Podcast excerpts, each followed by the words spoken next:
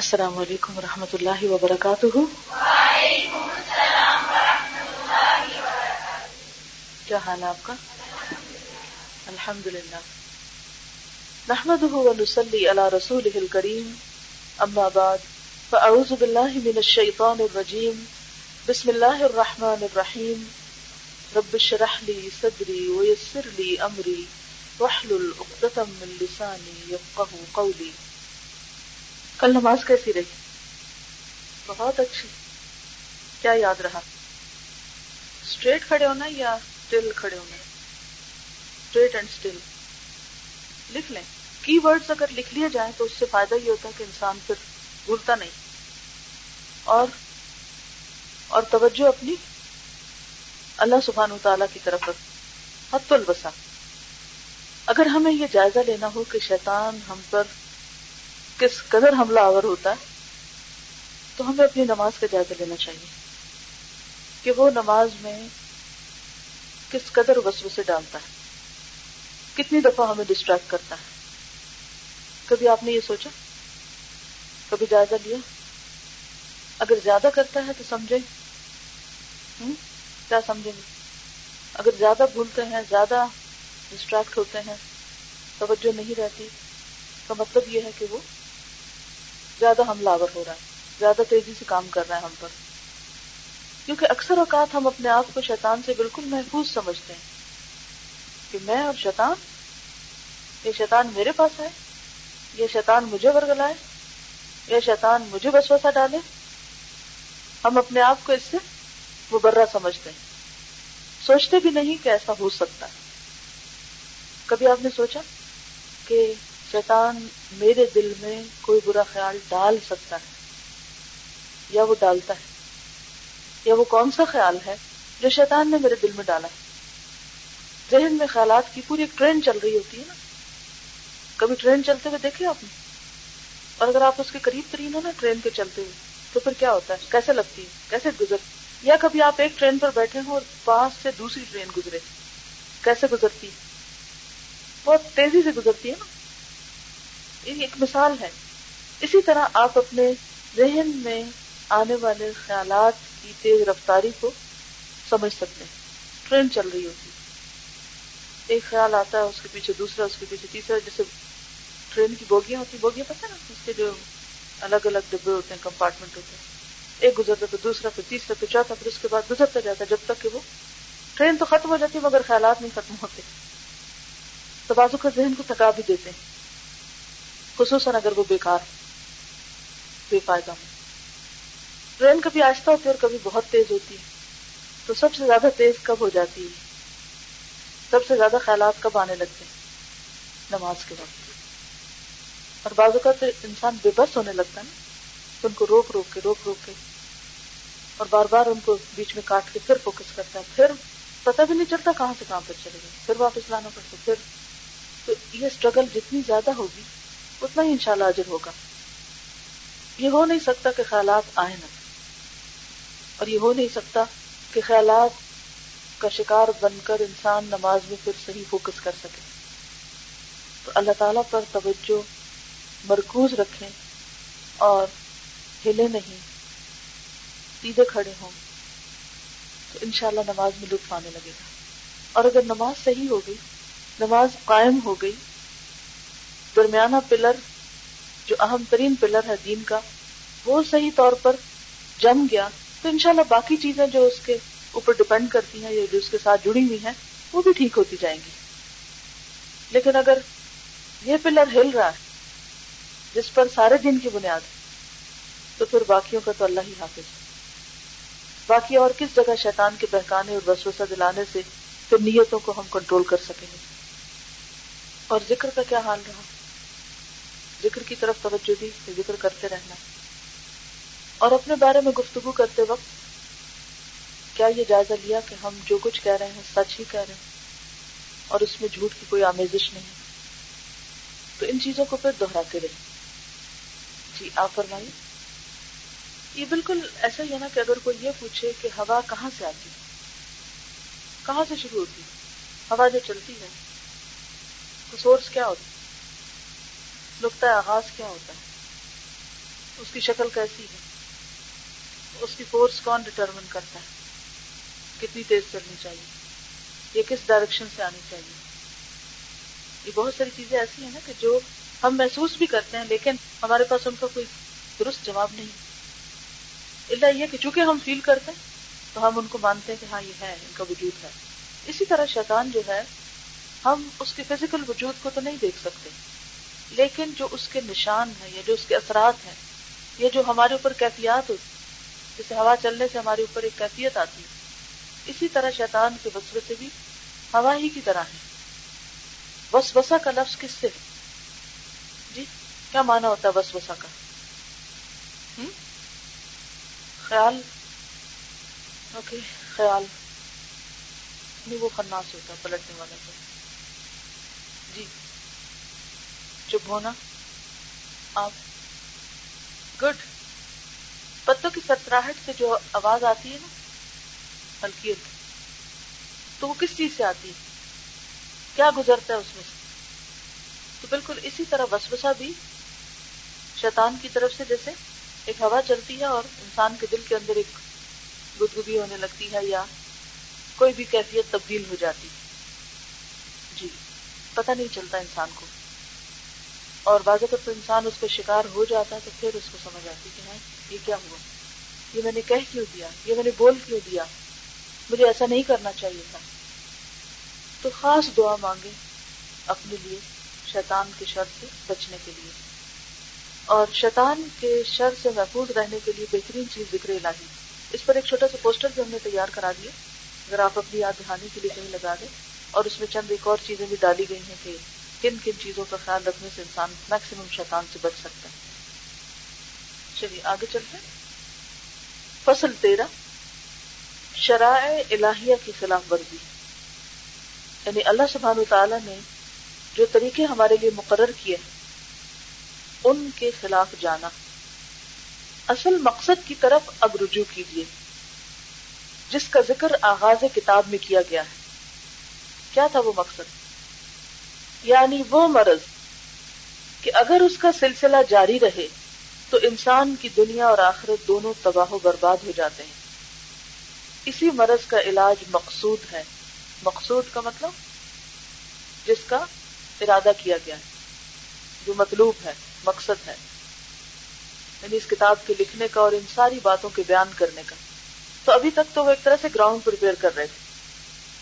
گناہ انسان کے حق میں نہایت مضرت رساں چیز ہے, یعنی نقصان دہ, اور یہ یقینی امر ہے, بالکل پکی بات ہے.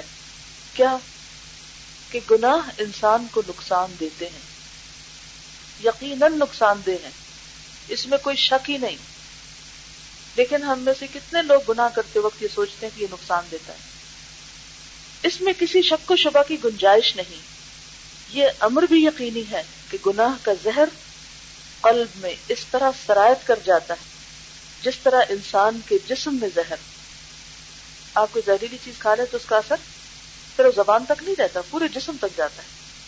اسی طرح اگر ایک انسان جھوٹ بولتا ہے تو وہ صرف زبان کا گناہ نہیں ہے, اس کا اثر اس کے پورے وجود پر ہوگا, اور خصوصاً دل پر. یعنی دل میلا ہونے لگتا ہے, دل بگڑنے لگتا ہے, اور جس درجے کا زہر ہوتا ہے اسی درجے کی اس کی تاثیر ہوتی ہے. تھوڑی کوانٹٹی ہو تو تھوڑا اثر ہوگا, زیادہ ہو تو زیادہ.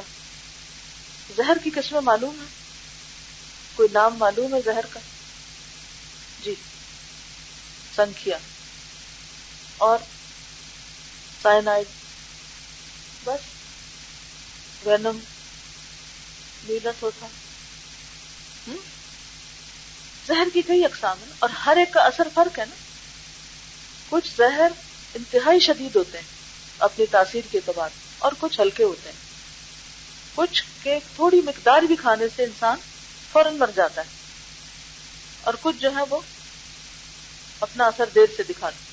تو یہ کہتے ہیں کہ جس طرح کا, جس درجے کا زہر ہوتا ہے اسی درجے کی اس کی تاثیر ہوتی ہے. کیا دنیا اور آخرت کی کوئی مصیبت, کوئی خرابی, کوئی تباہی اور بربادی اور بیماری ایسی ہے جس کی اصل وجہ اور اصل سبب معاصی نہ ہو, گناہ نہ ہو؟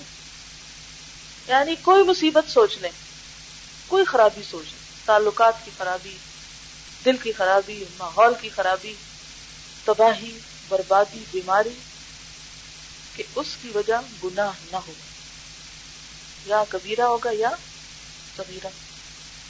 اور مشکل یہ ہے کہ بہت سے صغیرہ گناہوں کو ہم صغیرہ سمجھتے ہی نہیں، اس کا احساس ہی نہیں ہوتا، لہذا وہ کیے چلے جاتے ہیں، لیکن ان کا اثر تو ہوتا ہے، اس کا کوئی نہ کوئی نتیجہ تو ہوتا ہے. لیکن ہم میں سے کتنے لوگ ہیں کہ جو یہ سوچتے ہوں کہ گناہ کا اثر ہوگا، سوچتے ہیں. اس روز ہم نے مائنر سنز کے بارے میں پڑھا تھا، تو اس پر یہ کسی نے لکھا ہے کہ کس طرح چھوٹے چھوٹے گناہ جن کو ہم احساس بھی نہیں کرتے، ہم پر، ہماری شخصیت پر کس طرح اثر انداز ہو جاتے ہیں. After listening to yesterday's class, I saw with new eyes the small ways in which I waste things. When I heard you talking about giving food to the birds, I felt happy that I also do the same. But when after class I took out the bag of stale bread crumbs and emptied in on my window till for the birds, I realized that I just dispose of the bag in bin without thinking that it can be reused. Isn't this a waste to throw away a usable thing? During wuzu, I was extra conscious about water going down the drain, but then I thought to myself that often when understand the words of things and try to save them, but what about the unseen most precious gift of time? How conscious we are of saving it. And then there is also another unseen thing which we waste, and that is thought, and the energy of the heart, which we waste in thinking useless things. Sometimes we even destroy this energy by thinking in a harmful way. So I decided to keep a check on my thoughts and was horrified to discover as time passed that mostly I was thinking in a negative way. But this checking had this positive result that I finally understood how the collective effect of the minor sins can be so destructive. I imagined that every negative thought is a minor sin and it is burning like a small flame in my heart. So all the grudges in my heart, even if they are justified, are like so many flames burning my heart together. They are like a big fire. Same goes for all other harmful acts that we do, because together they create our attitude, and then it is our attitude which determines our altitude. May Allah help us to take ibrat from the fire of this world, so that we can save ourselves from the fire of hereafter, which is 70 times more intense and more destructive. Allahumma ajirni minan nar. یعنی بہت سے گناہ کرتے وقت ہم یہ سوچتے نہیں کہ یہ جمع ہو کر ایک بہت بڑی آگ بن جاتے ہیں. چھوٹے گناہ ہوں یا بڑے، ان کا نتیجہ ضرور نکلتا ہے، لیکن ہم جب کوئی مصیبت آتی ہے، کوئی تکلیف آتی ہے، تو اس کی وجہ دریافت کرنے کی بجائے، اپنے اندر سے ڈھونڈنے کی بجائے، عموماً ہمارا طریقہ کیا ہوتا ہے، فوراً دوسروں کو بلیم کرنا شروع کر دیتے. فلاں نے میرے ساتھ ایسا کیا، فلاں نے ایسا کیا، فلاں نے ایسا کیا، اس لیے مجھ پر یہ مشکل آئی. ہم اپنے ماں باپ کو بلیم کرتے ہیں کہ اگر وہ ہماری تربیت اچھی کرتے تو ہم ایسے نہ ہوتے. ہم ماحول کو بلیم کرتے ہیں کہ اگر ماحول موافق ہوتا تو ہم بہت اچھے انسان ہوتے. بہت سی چیزوں کو، ٹھیک ہے والدین بھی فرشتہ نہیں ہے، ان سے بھی غلطیاں ہوتی ہیں، ماحول بھی اچھا نہیں ہے، لیکن ہم اپنی ذات کے خود ذمہ دار ہیں. ان ساری کمیوں کو پورا کرنے کے لیے اللہ نے ہمارے اندر طاقت رکھی ہے، لیکن ہم اس کو استعمال نہیں کرتے، بلکہ اس طاقت کو کس میں استعمال کیا رکھتے ہیں، نیگیٹو تھنکنگ. اور نتیجہ کیا ہوتا ہے کہ ہم اس دلدل میں دستے چلے جاتے ہیں، مشکلات بڑھتی چلی جاتی ہیں. لیکن جب انسان ڈیسائیڈ کر لیتا ہے نا، فیصلہ کر لیتا ہے کہ نہیں، مجھے اس سے باہر آنا ہے، مجھے نیچے جانے میں اپنی انرجی نہیں لگانی، مجھے اوپر چڑھنے میں اگرچہ اس کے لیے ڈبل انرجی چاہیے. سیڑھیاں اترتے وقت بھی انرجی تو لگتی ہے نا، اور چڑھتے وقت بھی لگتی ہے، تو چڑھتے وقت بھی نہیں لگتی، لیکن چڑھنا زیادہ فائدہ مند ہے. تو بات یہ ہے کہ اس نقطے کو، آج کے دن کا جو مین سمجھنے کا پوائنٹ ہے وہ کیا ہے، کہ کوئی مصیبت دنیا اور آخرت کی، اس کو اندر لائن کر لیجیے. دنیا اور آخرت کی کوئی مصیبت، کوئی خرابی، کوئی تباہی اور بربادی اور بیماری ایسی نہیں جس کی اصل وجہ اور اصل سبب معاصی یعنی گناہ نہ ہو۔ حضرت آدم اور حضرت حوا کو جنت سے کس چیز نے نکالا، اور کس چیز نے انہیں جنت اور جنت کی نعمتوں، لذتوں اور مسرتوں سے محروم کیا؟ کس چیز نے؟ اس درخت کا پھل کھانے میں جس سے روکا گیا تھا۔ اور کس چیز نے انہیں جنت الخلد اور دار بہجت و سرور سے نکال کر دار محن اور دار مصائب و آلام میں ڈال دیا؟ دار بہجت یعنی رونقوں کا گھر، خوشی کا گھر، اور دار محن یعنی مصیبتوں کا گھر۔ اور کس چیز نے انہیں دنیا کے قید خانے میں مقید کر دیا، کیونکہ دنیا سجن ہے نا۔ ابلیس معلم الملکوت تھا، اسے ملکوت سماوات سے کس چیز نے ملعون، مطرود اور مردود بنا دیا؟ یعنی ابلیس کا سارا علم اس نے کہاں سے حاصل کیا تھا؟ آسمانوں پر، وہاں سیکھا تھا، لیکن آسمانوں سے کس چیز نے اسے نیچے گرایا؟ کس چیز نے؟ نافرمانی۔ کون سی؟ سجدے سے انکار۔ تکبر وجہ تھی، لیکن نافرمانی کیا تھی؟ انکار کیا تھا؟ کیا آدم کو سجدہ نہیں کر سکتا؟ آدم کا بھی امتحان ہوا اور ابلیس کا بھی ہوا، اور اس دنیا میں ہم سب کا بھی امتحان ہو رہا ہے، اور امتحان پاس کرنا آسان نہیں ہوتا، کوئی چھوٹا امتحان ہو یا بڑا، ہر امتحان ہوتا ہے، اور امتحان پاس کرنے کے لیے محنت چاہیے ہوتی ہے۔ کوئی بھی شخص جو لاپرواہ اور غافل اور بے خبر ہو، وہ امتحان پاس نہیں کر سکتا۔ اسی طرح دنیا میں اگر انسان غافل جی رہا ہے، غفلت کے ساتھ جی رہا ہے، بے پرواہ ہے، بے خبر ہے کہ کل اس کے ساتھ کیا ہونے والا ہے، اس کی وہ کوئی تیاری نہیں کرتا، تو کس خوش فہمی میں ہے کہ ایسے ہی آخرت کے امتحان میں پاس ہو جائے گا؟ آدم علیہ السلام اور حوا علیہ السلام دونوں کی مشکل کے پیچھے ان کی بھول تھی، ابلیس کی مشکل اس کی نافرمانی تھی۔ کس چیز نے اس کا ظاہر و باطن ایسا مسخ کر دیا کہ اس کی بدترین صورت کے برابر کوئی صورت نہ رہی، یعنی سب سے بدترین ہو گیا ظاہر و باطن میں، اس کے بدترین باطن کے برابر کوئی باطن نہ رہا، یعنی سب سے بدترین اس کا اندر ہو گیا، دل ہو گیا۔ ایک وقت تھا کہ وہ مقربین بارگاہ الہی میں بلند درجہ رکھتا تھا، یعنی وہ اللہ کے مقرب مخلوق میں سے تھا، قریب ترین، لیکن سرکشی کی وجہ سے وہ سب سے بڑا ملعون اور مردود بارگاہ بن کر رہ گیا۔ رحمت لعنت سے تبدیل ہو گئی، خوبصورتی بدصورتی میں بدل گئی، وہ جنت کے بدلے شعلہ فگن، آگ کا ایندھن بن کر رہ گیا، اس کا ایمان کفر میں تبدیل ہو گیا۔ خدائے حمید کا دوست تھا، اس کا سب سے بڑا دشمن بن کر رہ گیا۔ وہ جو تسبیح و تقدیس اور تکبیر و تحلیل کے نعرے لگاتا تھا، اب وہ کفر اور شرک، کذب اور دروغ، فحش اور یاوہ گوئی کا دل دادا ہے۔ کبھی وہ تسبیح پڑھا کرتا تھا، اور اب وہ ہر جھوٹی بات اور بیہودہ بات کا شوقین ہے۔ اس کا لباس ایمان، لباس کفر، لباس فسق و فجور اور لباس عصیان سے تبدیل کر دیا گیا۔ نگاہ خداوندی میں وہ نہایت درجہ ذلیل و خوار ہوا، رحمت الہی کی بلندیوں سے تحت ثرا میں جا گرا۔ ثرا کہتے گیلی مٹی کو، یعنی زمین کے اندر گہرائیاں، اندر کا حصہ، اس سے بھی نیچے۔ پروردگار عالم کا قہر و غضب اس پر ایسا ٹوٹا کہ وہ فجار، فساق، بدکاروں اور جرائم پیشہ لوگوں کا بڑے سے بڑا سرغنہ بن کر رہ گیا۔ کہاں وہ عبادات و طاعات میں سب سے پیش تھا، اور فرشتوں کی سیادت و قیادت کرتا تھا، اور اب وہ خدا کی ساری مخلوق سے بدتر اور سب سے بڑا منکر و کافر ہے۔ یہ اتنا بڑا ڈکلائن کیوں ہوا؟ کس چیز؟ نافرمانی، سرکشی، ہٹ درمی۔ کبھی بھی یہ زوم اور یہ خیال نہ ہو کہ ہم بہت نیک ہیں اور ہم جو بڑے قرآن کے عالم اور ماہر ہو گئے، کیونکہ جب میں قرآن والوں کے منہ سے یہ تبصرے سنتی ہوں نا کہ فلاں ایسا کرتا اور فلاں ایسا کرتا ہے، تو میری بڑی حیرت ہوتی ہے۔